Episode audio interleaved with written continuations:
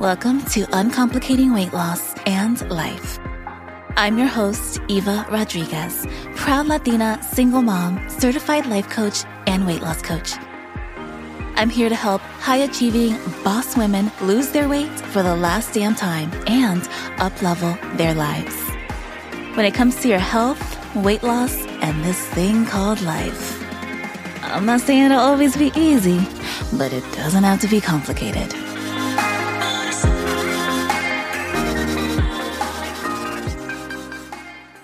Welcome back for part five of the Back to the Basics series. In today's episode, I'm going to explain the difference between meal planning and meal prepping and how you can start incorporating one or both of them so you can have one less thing to think about during the day. Now, I know the question, what should I eat today? takes up so much space in our thoughts and can cause a lot of unnecessary drama. Food decisions should not be complicated. And when you plan in advance, it takes all the drama and stress out of eating.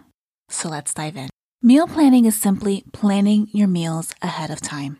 As simple as it sounds, it's one of the most impactful habits you can implement on your weight loss journey to achieving food freedom.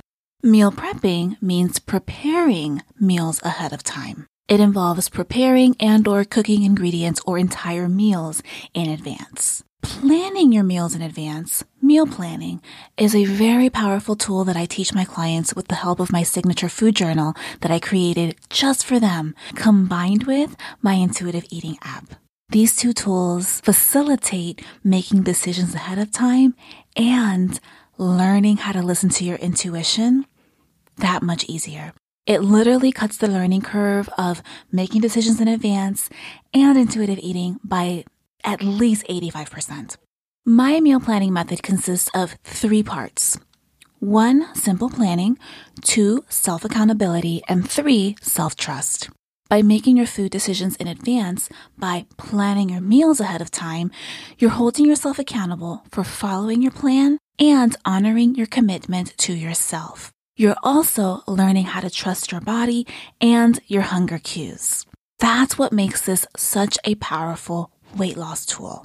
I know a food journal sounds like another thing to do, but I promise you'll be surprised at what you find out about yourself. Even my most skeptical clients have had epiphanies doing this because it's a mindset exercise that will give you the data that you need to figure out what's working and what's not working for you.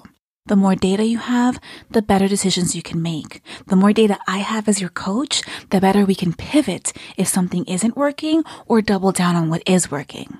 Just like the data you get from weighing yourself on the scale, the data that you get from using a food journal helps you become more aware and connected to yourself by learning how to listen to your body so that you can make better choices. By taking note of everything you eat and how it makes you feel afterwards, physically and emotionally, You'll learn your hunger and fullness cues, which foods you should avoid, and which foods truly nourish you.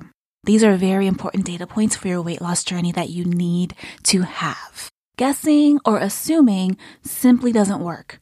You need data.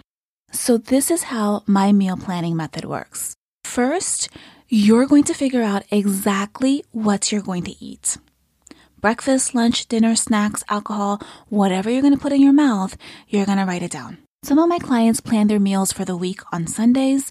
Some of my clients plan the night before as part of their evening routine. And some of my clients the morning of as part of their morning routine. The important thing is that you're making all of your food decisions in advance and not in the moment. The reason you want to make your food decisions ahead of time is because when you do this, you're using your prefrontal cortex, the part of your brain that wants what's best for you, your highest self, as opposed to your primitive brain that just wants instant gratification and sabotages the hell out of you. Think of your primitive brain as a toddler running around with scissors. It's very cute and it's very dangerous and it cannot be trusted to make good decisions because it just doesn't operate from that place. It doesn't have the ability to do so. It doesn't know better. That's why I don't want you to judge your habit brain, your primitive brain, because it's just doing what it's used to. It's just doing what it thinks you need.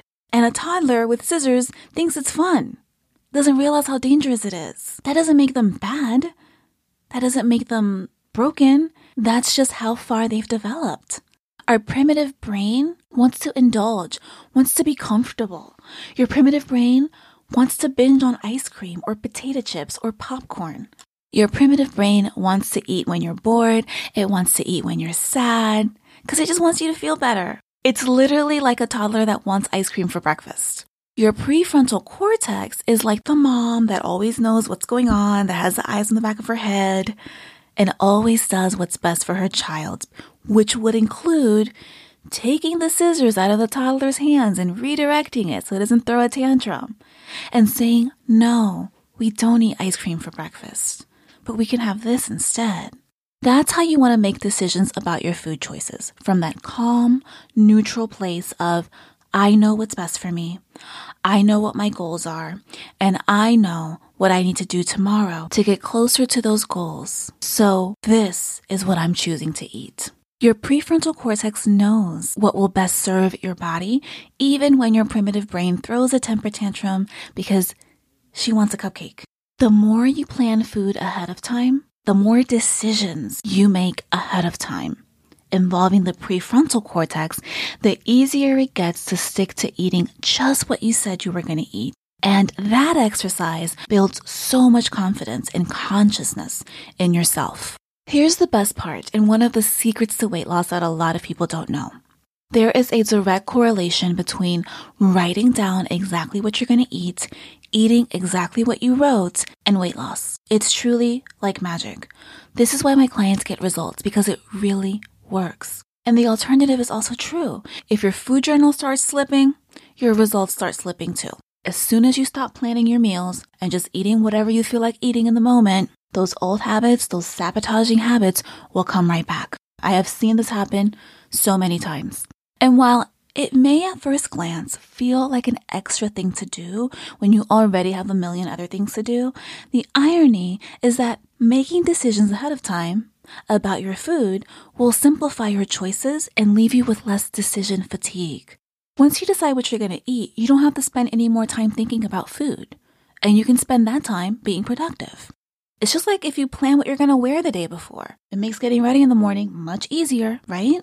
By doing this with your food, your food starts to become predictable and boring, which is exactly what we want it to be.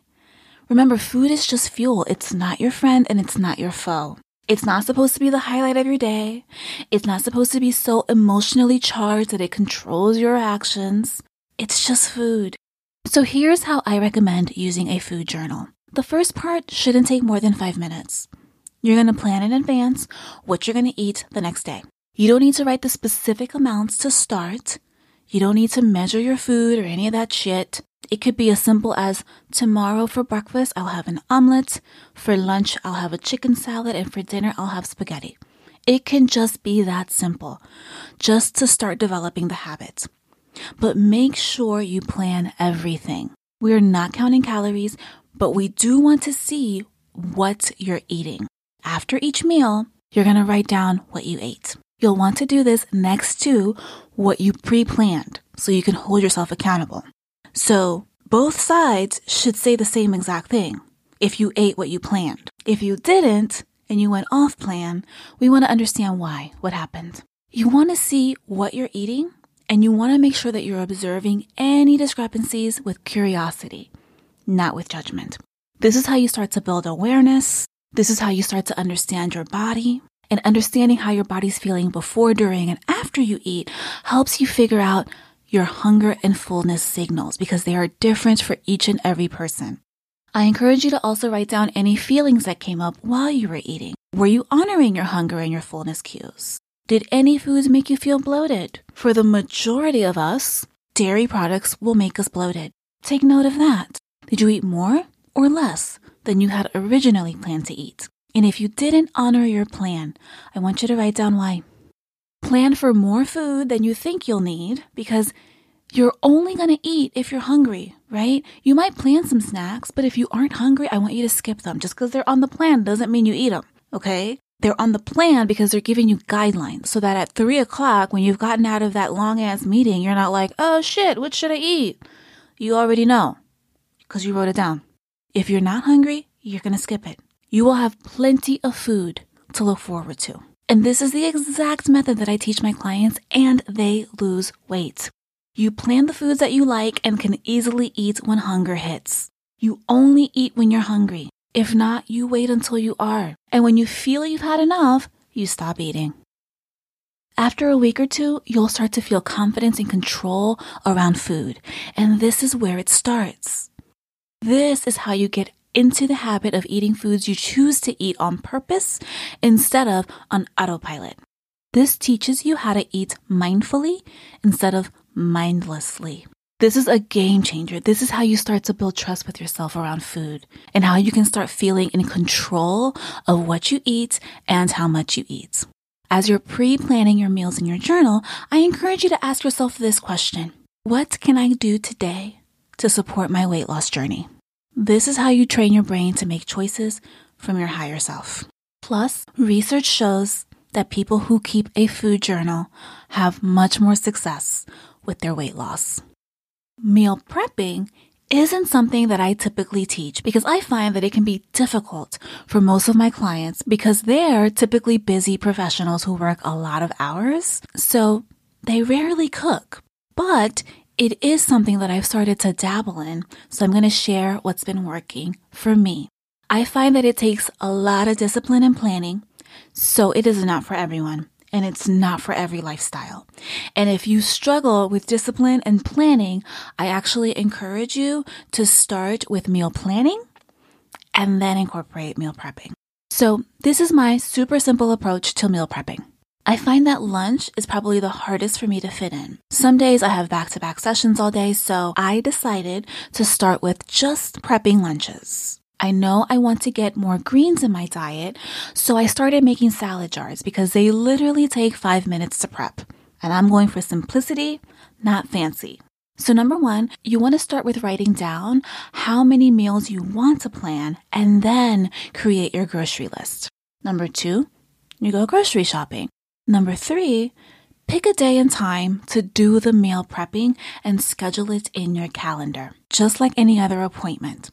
Right now, my son's in winter training, so my Sundays are generally free, but they won't be starting at the end of March. So even though I've been doing my prepping on Sundays, I will probably have to pick a different day starting in the spring. I've learned that there's no one way or one right way to meal prep. It all depends on your lifestyle and what works for you. So here are four different approaches to meal prep that you can consider.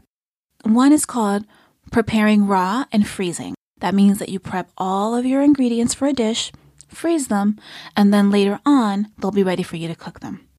The second approach is batch cook and freeze. You cook a large batch of soup or stew, and then you freeze for later. Third approach is individual meals prep. That's when you prepare food and portion it in single serving containers. And the fourth approach is ingredient prep, where you just prep the ingredients ahead of time so that meal assembly is faster. If you're brand new to meal prepping like me, start out small by preparing just a few lunches ahead of time. If you have a slow cooker, that's another super simple way to get a few meals out the way in one fell swoop. If you like doing it, you'll become more efficient and you can slowly increase how much you prep. If my tips have been helpful for you and you want to work with someone who has been exactly where you are, I'd love to coach you through your journey. Book a call with me to learn more about how my one on one coaching will help you transform your health and your life in the next 90 days. You'll find all the details in the description. That's all for today. Bye for now. Thanks so much for tuning into today's episode. To learn more about how to work with me, go to eva.fit and click on the Work With Me button. While you're there, be sure to check out my free weight loss resources so that you can get a jumpstart on your journey. I'll see you there.